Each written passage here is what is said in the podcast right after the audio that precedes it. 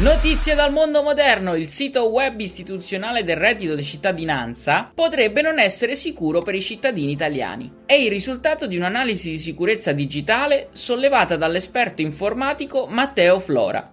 A quanto pare, lo strumento che dovrebbe funzionare per censire e gestire tutti i cittadini con problemi economici, la cosiddetta platea dei poveri, avrebbe delle vulnerabilità di sicurezza informatica gravi. Quali sono le motivazioni che rendono il sito web insicuro? Principalmente è una questione di privacy. Infatti, quando l'utente dichiara la propria situazione economica, comunicando i propri dati sensibili, ha una buonissima probabilità di essere spiato inconsapevolmente da aziende americane come Google e Microsoft. Colpevole di questa connessione diretta fra queste aziende ed il sito web istituzionale italiano sono le modalità con cui il sito web sarebbe stato creato. Infatti, per risparmiare tempo e denaro, sono state utilizzate alcune porzioni di codice informatico americano che espone le informazioni sensibili. Con l'avanzare del mondo digitale, la sicurezza informatica diventa sempre di più un requisito minimo sufficiente e necessario per la difesa di una nazione. La privacy è un vero e proprio patrimonio spendibile, prezioso ed unico. Per un governo garantire la privacy dei propri cittadini vuol dire garantire la sovranità e la libertà della propria nazione.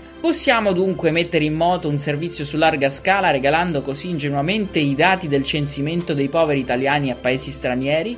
Nel mondo moderno il cittadino deve pretendere che la sua nazione sia competente ed all'altezza di certe situazioni digitali.